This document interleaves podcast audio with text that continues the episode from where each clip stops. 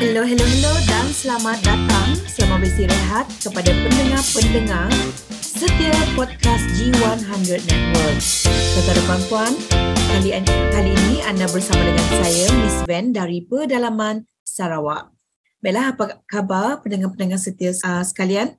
Saya ucapkan selamat berhujung minggu dan semoga anda semua yang mendengarkan kami menikmati hari anda dengan senyuman. Bercakap dengan senyuman, begitulah juga senyuman yang terpancar pada wajah peneman saya di konti pada hari ini, iaitu Tuan Fahmi Adnan, rakan moderator saya. Salam dan selamat datang Tuan Fahmi Adnan. Terima kasih Miss Van kerana berjemput saya selaku moderator menemankan Miss Van untuk sesi kita kali ini. So Miss Van, apa khabar, sihat? Saya sihat. Bagaimana pula dengan cuaca uh, Tuan Fahmi dekat sana? Okey, alhamdulillah cuaca di tempat saya, saya besaran di Puchong, Selangor. Uh, alhamdulillah cuaca nampak cerah walaupun sekarang ni uh, kita dalam uh, dalam musim terkujuh eh. Jadi uh, kita punya podcast kali ni memang ada uh, berkenaan dengan keadaan cuaca. Dan Miss Van, bolehkah kita menjemput kita punya tetamu pada sesi kita kali ini? Betul Tuan Fahmi. Cuaca di tempat saya ni berbeza ya dengan cuaca di tempat Tuan Fahmi. Kerana dekat sini sekarang ni tak berhenti hujan dan lebih sebulan juga uh, sudah dilanda banjir. Okey. Hmm. Seperti yang Tuan Fahmi cakap tadi berkaitan dengan banjir ni, saya rasakan tajuk kita ni sangat dekat dengan soal banjir ni. Jadi tajuk kita pada kali ini Tuan Fahmi, iaitu emas penyelamat ketika musibah. Ya, yeah, betul. Tajuk kita memang bertepatan sangat dengan keadaan kita pada ketika ini, di mana ramai rakan-rakan kita di merata negeri yang mungkin se- yang mengalami uh, keadaan yang sama macam Miss Van. Eh. Jadi kita doakan supaya mereka semua selamat walaupun dalam keadaan yang mencabar ni. Kita semua jaga kesihatan, jaga keselamatan supaya semuanya uh, tidak berlakulah apa-apa yang tidak diingini. Okey Miss Van. Uh, saya rasa kita dah berkenalan sama kita. Apa kata kita berkenalan pula dengan kita punya panelis untuk kali ini? Baiklah Tuan Fahmi, untuk kita rungkaikan tajuk podcast kita pada kali ini, uh, kita bersama dengan Puan Adawiyah Abdullah dari Putrajaya. Okay, kita mengalu-alukan Puan Rabiatu. Hai, Assalamualaikum semua. Terima kasih kerana menjemput saya kali ini untuk episod uh, podcast kali ini. Okay, saya uh, Rabiatu Adawiyah binti Abdullah dan dikenali sebagai Adawiyah Abdullah lah di social media. Saya berasal dari Putrajaya. Saya merupakan priority dealer di bawah empayar Tuan Muhammad Zulkifli Syafie dan upline master dealer saya adalah Cik Munir Seroja. Saya telah membantu hampir tiga ratus orang penyimpan emas uh, di bawah bimbingan saya setakat ini. Itu sedikit tentang diri saya lah. Baiklah, selamat datang Puan uh, Adawiyah. Okay, Tuan Fahmi, apa pula panelis kita yang seterusnya? Okay, kalau kita ada bunga mekar di taman, kita kena ada pasangan kumbang yang mengisap madu. Jadi, saya menjemput kita punya panelis kita yang kedua, Tuan Muhammad Hamidi Shufi. Dipersilakan Tuan Muhammad Hamidi memperkenalkan diri. Hai, Assalamualaikum Tuan Fahmi Adnan dan Miss Van, apa khabar? Baik, Tuan Fahmi. Okay, banyak-banyak terima kasih kerana sudi menjemput saya selaku panelis uh, podcast pada kali ini untuk episod ke tujuh puluh enam dan saya amat berbesar hati sebab dapat berganding dengan Cik Puan Adawiyah yang comel molek lah. Okay. Baik, uh, nama saya adalah Muhammad Hamidi bin Shufi, berasal dari Kota Baru, Kelantan dan sekarang saya menetap di Teluk Intan, negeri Perak. Sebagaimana yang kita tahulah, Teluk Intan amat tersohor dengan Menara Condong sama seperti Menara Condong di Itali kan. Okay? Dan saya seorang bapa kepada tiga orang cahaya mata dan seorang isteri dan saya juga adalah seorang dealer aktif Public Gold. Okay, terima kasih Tuan Muhammad Hamidi. So jadi uh, so oh, maksudnya Tuan bukan uh, duduk di Kelantan sekarang eh, duduk di Perak eh. Ya, yeah, okay. yeah, betul. Okey, jadi kalau kata kita apa kalau kita teringin dan nak melihat menara Pisa di Itali, kita boleh pergi Teluk Intan dulu. Ha, jadi jangan lupa ajak Tuan Hamidi minum sama, ha, mengetih ke. Jadi beliau boleh memperkenalkan uh, keadaan di Perak, di Teluk Intan khususnya. Jadi boleh jadi bantuan congkok dekat, uh, untuk kita kalau nak berkunjung ke Teluk Intan. InsyaAllah, boleh-boleh. InsyaAllah, eh. Terima kasih Tuan Hamidi. Okey, Miss Van. uh, panelis kita ya. rasanya tak sabar ni nak mencurahkan peng- pengalaman ilmu kepada pendengar podcast kita. Eh? Jadi Miss Van, ada ke apa soalan yang Miss Van nak tanya kepada panelis kita yang pertama? Okey, ada beberapa soalan ni. Okey, dalam beberapa soalan ni kita mulakan uh, dengan soalan yang pertama. Okey, soalan yang pertama kita untuk Puan Adawiyah. Baiklah Puan Adawiyah, sud- sudahkah anda bersedia? InsyaAllah. Sedikit nervous uh. ni sebab ini pertama kali kan untuk berkongsi. So harapnya berjalan lancar lah perkongsian saya kali ni. Pasti akan berjalan dengan lancar. Baiklah, soalan kita yang pertama ya Puan Adawiyah. Emas ini dikatakan uh, sebagai penyelamat ketika musibah. Jadi bercakap soal musibah ni, apakah pandangan Puan tentang erti musibah itu? Okey, silakan Puan. Okey, bismillahirrahmanirrahim. Okey, musibah itu sendiri uh, yang biasa kita faham adalah hari yang malang lah. Okey, perkara yang tak terjangka yang akan berlaku pada diri kita. Uh, maksudnya dalam kehidupan ni kita kena hakikatnya kehidupan ni kita kena tahu bahawa langit tak selalunya cerah, langit tak selalunya biru. Akan ada masa uh, ribut, uh, taufan datang melanda kan. So uh, perkara-perkara beginilah yang uh, kita perlu lalui dan kita perlu harungi. Okay, contohnya untuk musibah-musibah yang boleh uh, kita jadikan emas sebagai penyelamat adalah beli, uh, ketika berlakunya kejatuhan mata wang. Okay.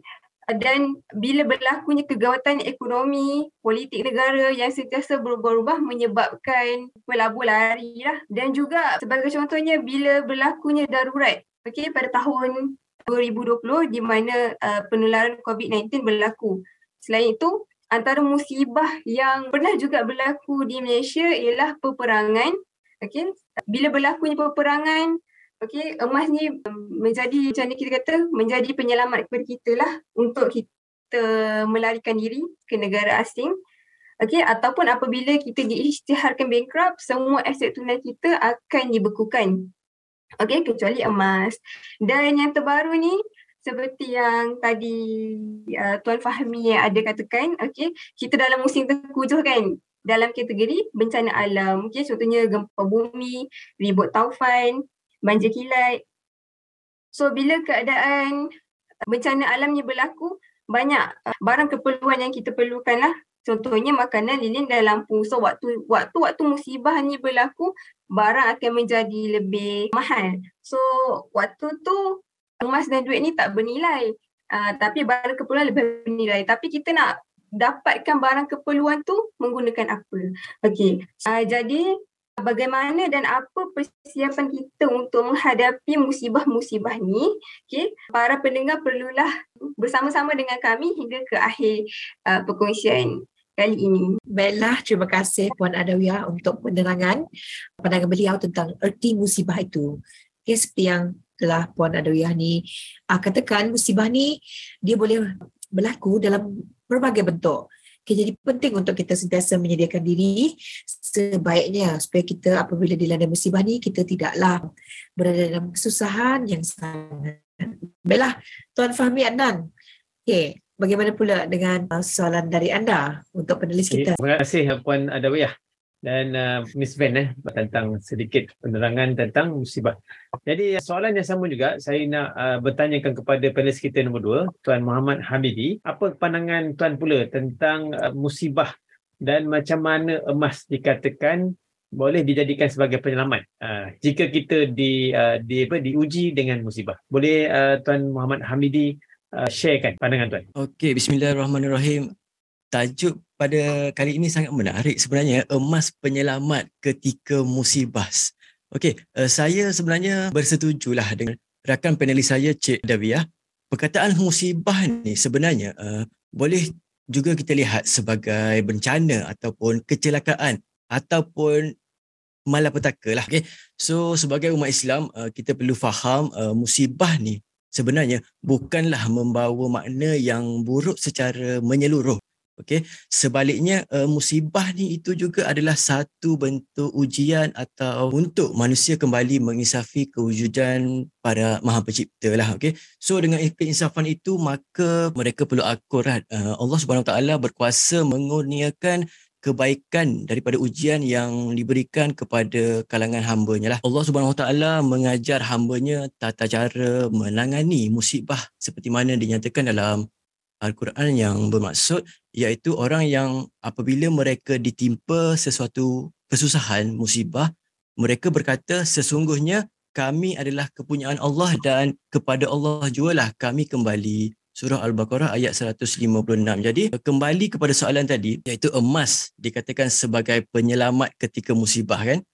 Okey, uh, ia adalah tentang persediaan kita sebenarnya. Bagaimana kita menghadapi uh, musibah. Sebagai contoh kan, sebagai contoh, apabila berlaku musibah, bencana, okey, seperti banjir besar yang kemungkinan melanda negara kita, kemungkinan melanda untuk bulan ni, November ataupun bulan depan. Okay. Sudah tentu banyak kerugian sebenarnya yang kita alami dan ke yang mempunyai emas simpanan ni yang cukup. Eh. Kita bercakap tentang emas simpanan yang cukup. Berapa banyak yang cukup tu sebenarnya boleh dikategorikan bergantung kepada situasi ataupun level keluarga tersebut lah. Okay. Sebenarnya mereka boleh menggunakan emas tersebut untuk kembali bernafas lah selepas berlaku bencana sebagai contoh. Okay. Maksudnya kat situ, emas-emas itu boleh dijual dan dijadikan sebagai modal untuk membaiki rumah sebagai contoh, membeli barangan keperluan dan sebagainya. Okay. So, jika waktu berlaku musibah ni kita nak buat pinjaman dengan bank pun, kita nak buat pinjaman dengan sesiapa saja, mungkin waktu ni agak sukar sedikit sebenarnya sebab ketika berlaku bukan saja diri kita yang dalam kesusahan, tapi keluarga lain, saudara mara kita yang lain dan jiran tetangga yang lain pun mengalami kesusahan yang sama. Jadi daripada situ, emas ni salah satu aset yang boleh membantu jugalah kita ketika berlaku musibah. Okay? Okay, terima kasih Tuan Muhammad Hamidi atas uh, pandangan beliau tentang uh, emas sebagai penyelamat ketika musibah. So menurut beliau, musibah ni bukan akibat daripada perkara mata-mata kita lihat dari segi cuaca dan uh, sebagainya, dan ia bukan uh, semata-mata perkara yang buruk. Ia merupakan satu uh, anugerah ataupun had, satu cara uh, Tuhan Maha Esa untuk menguji umatnya supaya mereka menjadi lebih bertakwa dan dia punya tahap keimanan tu di-upgrade. Okay, menarik sebenarnya uh, erti musibah pada pandangan Tuan Hamidi. Okay, seterusnya kita ingin mengupas pula dan mendengar Uh, perkongsian sendiri cerita Puan Adawiyah ni. Dengan cerita di Putrajaya ni sering berlaku banjir.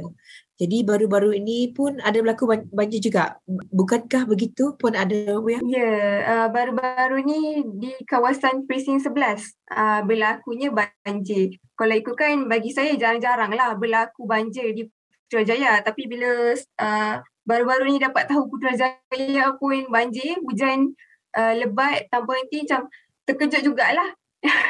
So perkara ni jarang-jarang berlaku lah sepanjang uh, kita menja- menetap di Putrajaya ni.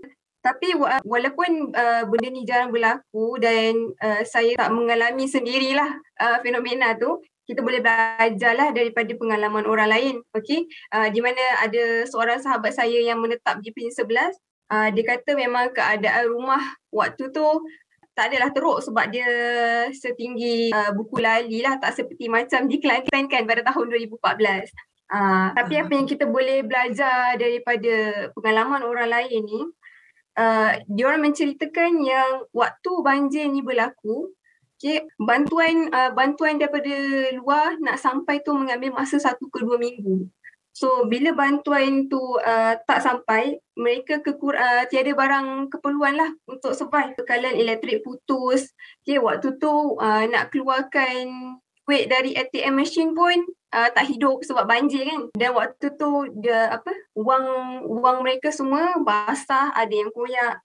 Jadi mereka hanya perlu tunggu hingga uh, bantuan sampai saja. Okay, sel- okay, selain itu waktu tu uh, wang mereka juga Uh, basah dan koyak lah. Jadi kita nak guna untuk membeli barangan keperluan pun tak, tak apa ni orang kata, tak ada sumber lah. Jadi mereka hanya perlu tunggu bantuan tiba saja daripada mungkin daripada kerajaan ataupun uh, apa keliling lah. Uh, uh, Tuan Midi, saya difahamkan Tuan Midi seorang uh, peniaga. Jadi pernah ada pengalaman ke apa mengalami uh, apa kebanjiran sewaktu berada di Kelantan ataupun di Perak sendiri tempat sekarang?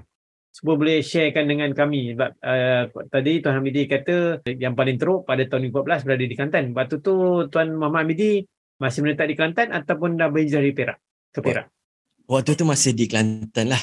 Waktu tu. Ha, jadi ha. boleh tolong share lah sebab uh, kita nampak dekat media sosial, dekat media masa kan. Jadi nak dapat uh, real pengalaman daripada orang yang mengalami itu, itu adalah pengalaman yang mahal yang boleh, mungkin Tuan Hamidi boleh share lebih detail eh. Okey, baik. Pengalaman itu merupakan pengalaman yang boleh katakan pengalaman pahit lah dalam waktu kejadian tu. Okey, pengalaman saya dengan banjir di negeri Kelantan ni adalah ketika tahun dua ribu empat belas waktu tu.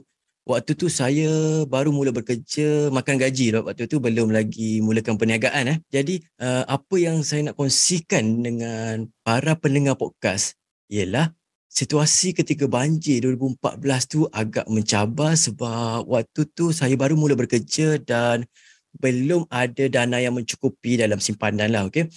Dan boleh dikatakan tujuh puluh peratus barangan di rumah termasuk barangan elektrik seperti apa mesin basuh, peti sejuk, T V dan sebagainya, perabot, eh, perabot, pakaian, pinggan mangkuk, kasut dan sebagainya.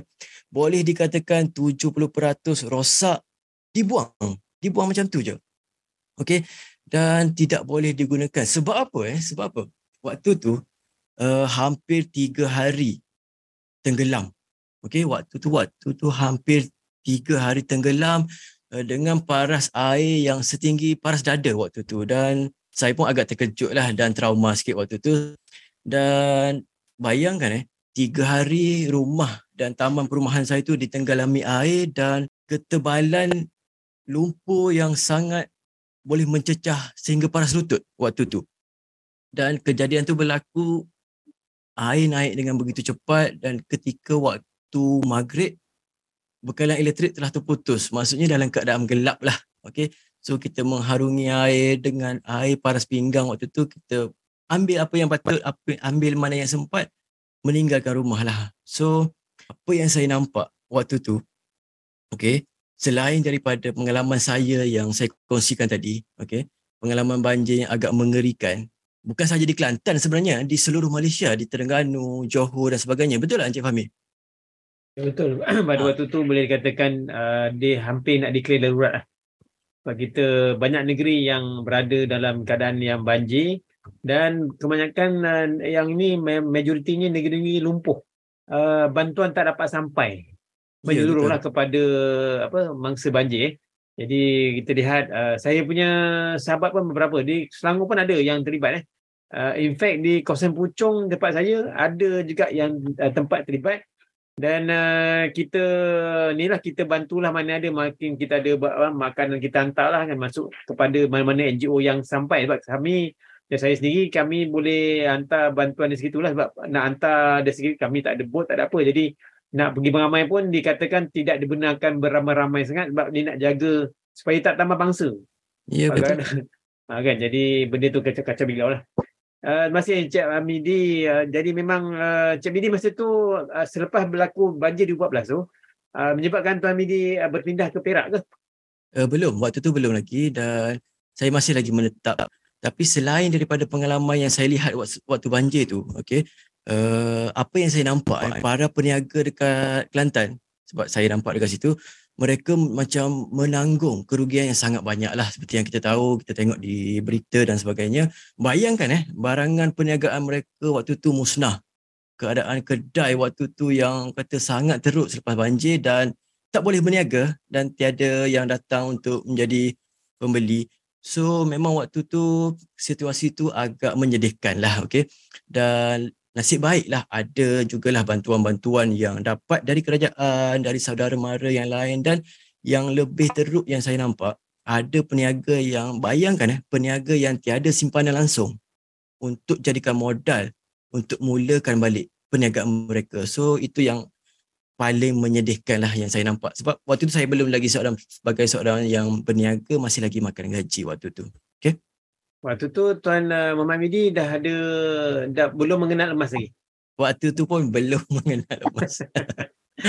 Yalah, betul-betul eh. Jadi okey uh, okey uh, pada betul Miss Van, kita dah dengar eh, pengalaman uh, yang uh, orang kata memang agak mengerikan dan uh, boleh kita jadikan sebagai panduan Uh, untuk kita menghadapi masa-masa yang tidak menentu di masa depan. Jadi Miss Van, uh, boleh teruskan pula dengan soalan kita yang berikutnya. Baiklah, terima kasih Tuan uh, Fahmi Adnan. Uh, soalan kita yang seterusnya uh, untuk Puan Adu, uh, Adawiyah. Pada pendapat dan pandangan Puan, bagaimana pula ya, uh, sebab Puan ni adalah seorang pembimbing emas, okay? Pada pandangan Puan, bagaimana emas ni, simpanan emas ni mampu bertindak sebagai penyelamat, terutamanya ketika pada situasi berada dalam musibah. Okay, Puan uh, Adawiyah, boleh jelaskan pandangan anda. Okay, baik. Terima kasih, Miss Van. Okay, uh, bagaimana emas ni boleh bertindak sebagai penyelamat? Kita ambil contoh uh, daripada peristiwa yang Tuan Hamidi ceritakan tadi, iaitu banjir pada tahun dua ribu lapan belas di Kelantan. Okay, di mana emas ni boleh dijadikan sebagai alat tukaran untuk uh, bina kehidupan baru. Okay, contohnya orang-orang Kelantan pada waktu itu, mereka masuk ke negara Thailand untuk dapatkan barangan keperluan. Sehingga macam tu sekali untuk dapatkan uh, barang keperluan. Tetapi peniaga-peniaga di Thailand, dia mereka tidak menerima duit Malaysia. Hmm. Jadi negara mereka tentu mereka menerima duit mereka. Tetapi apa yang uh, orang-orang Kelantan buat, mereka menjual emas mereka yang mereka waktu pergi ke Thailand tu lah. So, mereka menjual emas mereka dan mendapatkan, mendapatkan duit Thailand. Hmm. Dan Dan uh, duit tu digunakan untuk membeli barang keperluan di sana. So jadi dekat sini menurut yang emas ni adalah duit antarabangsa, di mana emas ni dia tia, uh, duit yang tiada sempadan negara dan tiada sempadan masa. Okey. Dan uh, kita ambil contoh juga seperti Sajat. Uh, Kalau siapa yang ada pernah tengok TikTok di mana Sajat uh, kata yang setiap kali gaji dia akan simpan seratus gram, betul tak? Ada sesiapa perasan betul, tak betul, video tu? Betul, betul. TikTok tu. Uh, dan video uh, lagi okay. Yang ada yang popular lagi yang dia dia kata uh, dikatakan dia uh, hijrah keluar negara, dia bawa empat kilo emas. Ah, ya yeah, betul. Okey. So maksudnya di, di sini Uh, Sajat ni dia kata dia, uh, Sajat ni dia ijtihad bankrupt. Jadi apa yang uh, Sajat ni buat, dia pindah ke Australia dan orang tertanya-tanya, dia ni diijtihadkan bankrupt tapi macam mana dia boleh survive dekat Australia, macam mana dia boleh ada duit. Jadi dekat sini sebenarnya Sajat ni pun ada simpanan emas. Simpanan tunai dia mungkinlah dibekukan disebabkan uh, bankrupt kan. Tapi dia ada simpanan, simpanan emas dia ni tak ada siapa pun tahu berapa jumlahnya. Kerajaan pun tak mampu nak bekukan. Jadi dengan dengan dengan membawa emas dia uh, ke Australia, dia mulakan hidup baru di sana dan dia juga boleh mela- membuka bisnes barulah di sana.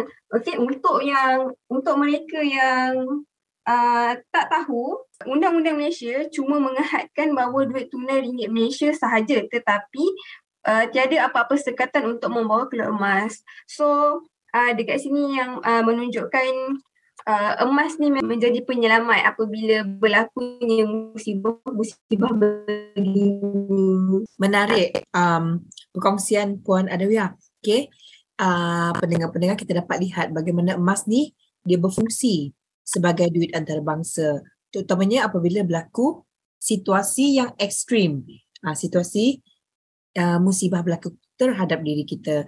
Okay, kita boleh belajar dari pengalaman mereka yang uh, telah menyelamatkan diri dengan menggunakan emas sebagai solusi. Okay, uh, Tuan Fahmi, bagaimana pula dengan uh, anda? Silakan. Ya, yeah, uh, terima kasih uh, Puan Adawiyah atas perkongsian yang uh, kita mungkin tak perasan. Eh. Oh, punya emas ni boleh kita buat luar negara tanpa apa sekatan. Eh. Dan kita ingat uh, kalau kita simpan emas ni orang tahu, punya orang tak tahu. Jadi ini poin yang menarik bagi mereka yang, uh, yalah, especially bagi mereka yang ahli perniagaan. Kadang-kadang risiko meledak ni tinggi eh. Ha, jadi uh, Tuan uh, Muhammad Hamidi, oh, soalan saya kepada Tuan, benarkah uh, aset emas ini lebih fleksibel dan praktikal berbanding-banding aset-aset fizikal lain sekiranya berlaku musibah? Boleh Tuan uh, Hamidi perjelaskan? Okey, baik. Uh, sebenarnya untuk pengetahuan para pendengar podcast sekalian, uh, apabila kita menyebut tentang aset, ianya sesuatu yang boleh memberi manfaatlah kepada pemiliknya. Dan tiada satu aset pun yang sebenarnya yang terbaik. Ha, ini mungkin uh, ramai yang mencari-cari aset terbaik. Yang sebenarnya uh, tiada satu pun aset yang terbaik uh, sebab setiap aset kewangan tu dia akan ada kelebihan dan akan ada kekurangan masing-masing lah. Termasuklah aset emas. Ini kita tak boleh nak uh, sangkalkan sebab semua orang kena tahu emas adalah salah satu aset yang bukan yang terbaik, ia ada kelebihan dan ia ada kekurangan ia sendirilah. Apabila apabila kita menyebut tentang emas ataupun uh, tentang apabila berlaku musibah, semestinya aset-aset tersebut mestilah uh, yang mudah dicairkan dan mudah untuk digunakan. Maksudnya uh, mudah ditukarkan kepada tunai lah. Okay? Jadi uh, kalau kita nak compare emas dengan aset-aset lain seperti tanah, rumah dan sebagainya, ianya memakan masa untuk dijual ataupun untuk mencari pembeli ataupun untuk mencari buyer barulah. Dan mungkin makan masa berbulan-bulan untuk jualan tanah ataupun rumah. Sebenarnya berbeza dengan emas, uh, kalau kita terus jual ataupun kita pajak sahaja emas-emas yang kita ada, terus kita boleh dapatkan tunai on the spot. Okay, on the spot ataupun mungkinlah dalam masa beberapa hari kita akan dapat tunai dengan segera. Tapi uh, ketika berlaku musibah banjir, pastikan emas tu tidak hanyutlah ketika banjir tu. Okay? Dan selain daripada tu, apa yang kita melihat sekarang ni yang berlaku dekat negara Ukraine sebagai contoh, eh, jika berlaku musibah seperti peperangan sebagai contoh, bayangkan eh bayangkan uh, seperti negara Ukraine, rakyat mereka mungkin ada yang tak menyangka eh, akan berlaku seperti keadaan sekarang. Maksudnya uh, berlaku peperangan, mereka terpaksa membawa diri menjadi mangsa peperangan dan mungkin kena menetap di negara lain untuk mulakan kehidupan. Jadi bayangkan waktu tu kalau mereka ada yang mempunyai aset hartanah, rumah, tanah dan sebagainya dengan jumlah yang banyak. Waktu tu semua aset-aset tersebut mungkin sudah menjadi nilai kosong lah apabila berlaku peperangan dan mereka tidak boleh bawa lari walaupun walaupun sebuah rumah untuk mereka mulakan kehidupan di negara baru. Okay? Jadi uh, daripada situ, antara kelebihan kelebihan emas, apabila kita mempunyai emas maksudnya kita boleh membawa walaupun sekilogram, walaupun dua kilogram. Sebab tu ianya lebih fleksibel dan praktikal lah emas ni kalau kita nak bandingkan uh, ketika berlaku musibah. Menjadi kosong kalau melibatkan emas mungkin jauh sekali lah, dan sebab apa kita boleh bawa emas pergi ke negara lain dan kita boleh jual untuk dapatkan duit ataupun mata wang negara tersebut. Okay? Dan kita kena pastikan eh kita kena pastikan kita sebagai rakyat Malaysia sebagai contoh eh kita kena jadikan itu sebagai pengajaran sebab kita tak tahu bila ataupun apa yang akan berlaku masa depan. Sebagai contoh, esok pun kita tak tahu apa yang berlaku. Betul tak Tuan Fahmi? Betul, kita tak tahu eh. Sebab musibah ni uh, dia datang dalam pelbagai bentuk. Jadi macam kita share hari ni tentang keadaan musibah, keadaan apa banjir besar dan sebagainya, itu sebahagian sebahagian daripada musibah. Jadi kita jangan lupa juga uh, pada musibah-musibah yang lain yang kita mungkin uh, tak perasan. Sebagai contohnya, tiba-tiba kita dibuang kerja, tiba-tiba kita apa kita uh, apa menerima berita kematian mengejut dari keluarga kita, ataupun uh, macam-macam eh, kita boleh mungkin boleh uh, jadi kita punya identiti ada bermasalah dan akaun kita dibekukan. Yep. Benda tu bukan mustahil dan uh, apa kita dah lihat, kita tuan mentor pun sendiri kita pun ada pengalaman yang sama. Jadi uh, Miz Ben uh, ada nak tambah ke daripada apa yang Tuan Hamidi sharekan? Um, ada satu uh, saya nak ajukan kepada Puan Adawiyah. Okey. Um, seperti dari awal tadi perbincangan kita kan uh, berkenaan dengan soal musibah ini. Okay, selain daripada berkenaan dengan simpanan emas, uh, mungkin Puan Adawiyah juga boleh berkongsi um, persediaan yang pendengar-pendengar kita ni boleh siap sagakan diri. Okay, terutamanya dengan ramalan cuaca dari Jabatan Meteorologi Malaysia yang menganggarkan uh, banjir ni mungkin akan berlaku sehingga penghujung November ini. Jadi apakah saranan Puan uh, supaya pendengar-pendengar kita ni bersedia menghadapi banjir besar? Silakan Puan. Okey, baik. Terima kasih sekali lagi Miz Ben. Okay.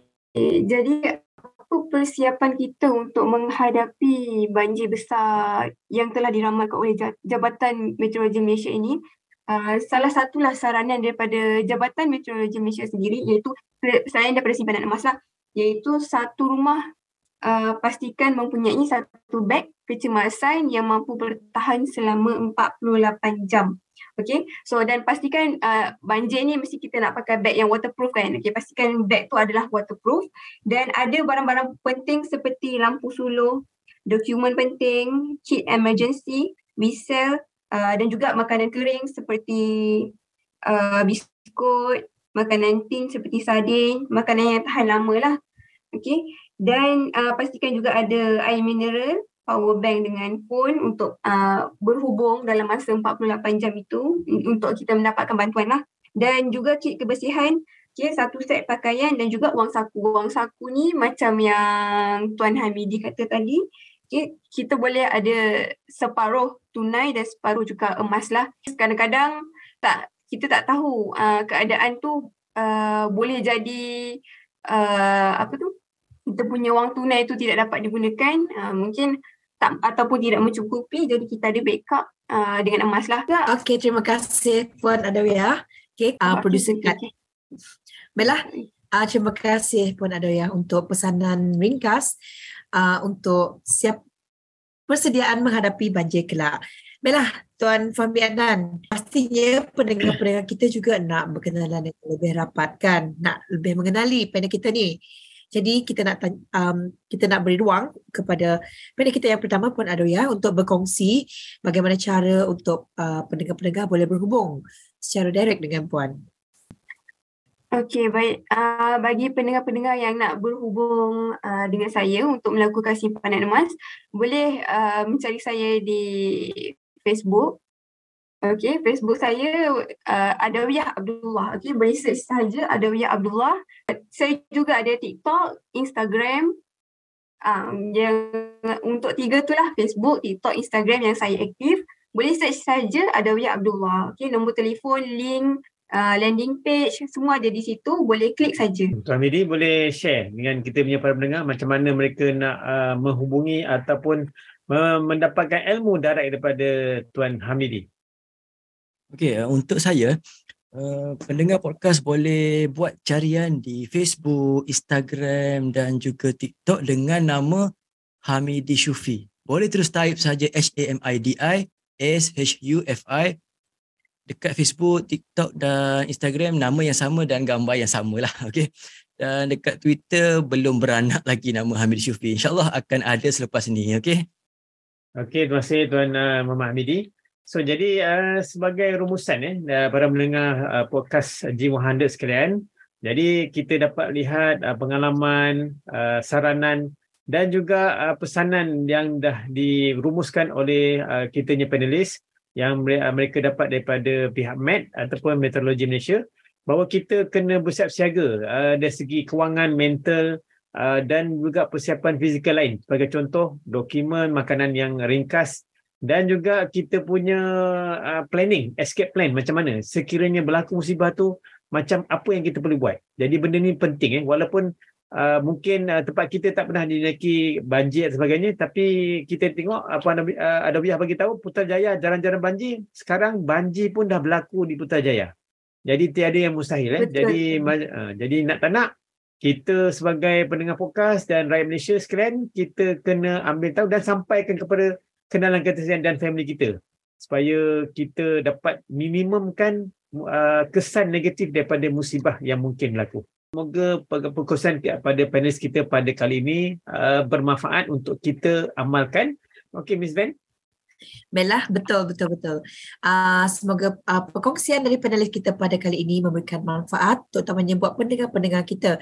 Okay, sekali lagi kita mengucapkan terima kasih kepada uh, panelis kita yang hebat ni, yang sudi datang bertandang ke Konti G one hundred Podcast. Uh, rakan-rakan pendengar, untuk pengetahuan anda, rakaman kita ini akan dirilis pada setiap Ahad jam tujuh pagi setiap minggu. Jadi anda boleh uh, join, boleh follow dan boleh layari kita di anchor dot f m slash G one hundred network dan juga di Spotify. Okay, sel- selamat berhujung minggu dan salam mendengarkan kami. Okay, kita jumpa lagi. Bye. Bye. Bye. Bye. Bye. Terima kasih semua. Terima kasih semua.